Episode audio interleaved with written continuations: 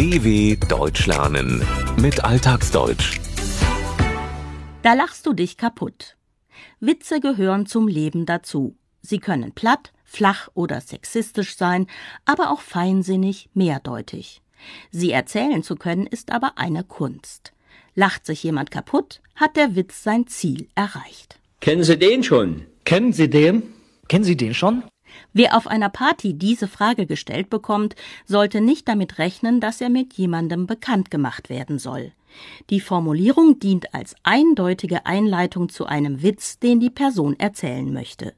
Witz, das hieß ursprünglich Wissen, Klugheit. Seit dem 19. Jahrhundert steht das Wort aber vor allem für Scherz. Der Witz erscheint als eine leichte Form der Unterhaltung. Doch auch er unterliegt bestimmten Strukturen, erklärt der Kabarettist Ingo Börchers. Einen guten Witz macht sicherlich aus, dass er mit einer Erwartung spielt, die ich in der Regel nicht erfülle, sondern ich setze dem ein überraschendes Ende entgegen. Ein Witz ist dann gut, äh, wenn er vielleicht sogar noch äh, eine Ebene enthält, die mitschwingt, die sich mir erst nachdem ich gelacht habe, erschließt. Das heißt, äh, wenn er mich auf verschiedenen Ebenen anspricht und äh, mehrere Lesarten hat, dann ist ein Witz von hoher Qualität, meiner Meinung nach. Ein Witz kann platt oder flach, abwertend sein. Er kann sexistisch, oberflächlich, geistlos sein. Dem stehen Begriffe wie geistvoll, feinsinnig, intelligent gegenüber. Ein Witz hat mehrere Bedeutungsvarianten, Lesarten und kann mehrdeutig sein unterschiedliche Sinnebenen haben. Diese schwingen mit, kommen nicht direkt zum Ausdruck. Besonders gut ist ein Witz nach Ansicht von Ingo Börchers, wenn sich diese Sinnebenen erst im Nachhinein erschließen, einem erst später klar werden. Unverzichtbar sind Witze im Karneval bzw. Fasching. Klaus Becker vom Karnevalsverein Eulenspiegel im saarländischen Fuhrpach weiß, was gut ankommt und was nicht. Der Witz darf nicht unter die Gürtellinie gehen.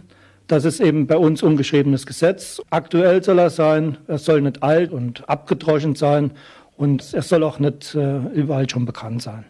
Ein ungeschriebenes Gesetz, eine nicht schriftlich dokumentierte, aber allgemein anerkannte Regel ist laut Klaus Becker, dass ein Witz nicht unter die Gürtellinie gehen, unanständig, vulgär sein darf. Ein Witz darf auch nicht abgedroschen, nichtssagend, oberflächlich sein. Entscheidend für den Erfolg beim Witzeerzählen ist das Gespür für den richtigen Zeitpunkt, für die Situation und vor allem für die Zuhörerschaft. Sie entscheidet, ob ein Witz wirklich witzig war oder ob die lustig gemeinte Kurzgeschichte im wahrsten Wortsinn witzlos sinnlos war.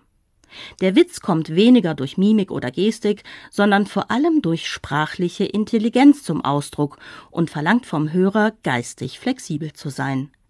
Sowohl Erzähler als auch Zuhörer sollten wissen, worüber gesprochen wird, wenn Klischees oder Fremdwörter verwendet werden. Der Kabarettist Ingo Börchers nennt es den gemeinsamen Erfahrungshorizont.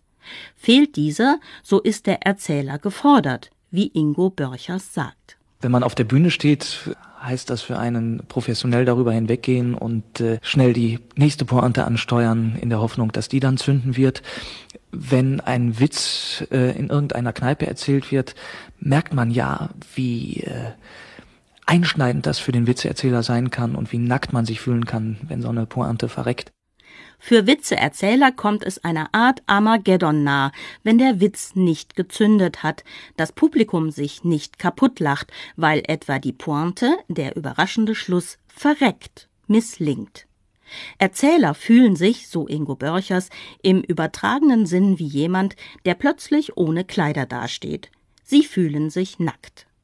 Profis gehen einfach über die Situation hinweg, tun so, als ob sie es nicht bemerkt haben und bereiten die nächste Pointe vor, steuern sie an.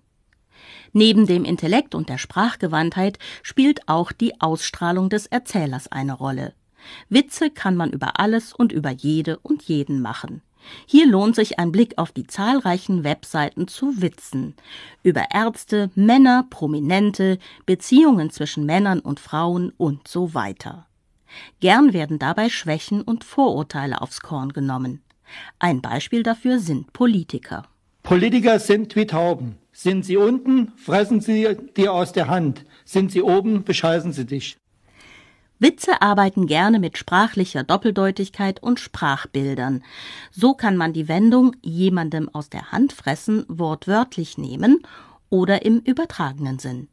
Dann steht die Wendung für eine fügsame, unterwürfige Person. Das gleiche gilt für den vulgären Begriff bescheißen. Entweder jemand wird durch Kot beschmutzt oder er betrügt jemand anderen. Auf die Frage, was es heißt, wenn jemand Witz hat, bekommt man Antworten wie diese. Das ist eigentlich ein lustiger Mensch, nicht? Wenn jemand Witz hat, verstehe ich auch Esprit drunter. Er hat eine Ausstrahlung, er bringt einen gewissen eigenen Witz mit, er ist ein bisschen verschwitzt irgendwo auch.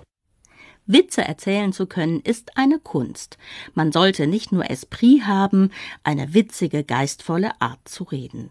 Auch die Persönlichkeit und die Ausstrahlung, die Wirkung zählen lustig sein, auch etwas verschmitzt, frech, aber charmant zu sein. Jemand, der steif wie ein Brett ist, wird bestimmt niemanden zum Lachen bringen. Aber auch sonst ist ein Witz sehr oft Glückssache. Freunde, kennt ihr den denn schon? Kennen Sie den schon? Kennen Sie den schon? Kommt man in den Bäckerladen. Jetzt habe ich den Witz vergessen. dw.com/alltagsdeutsch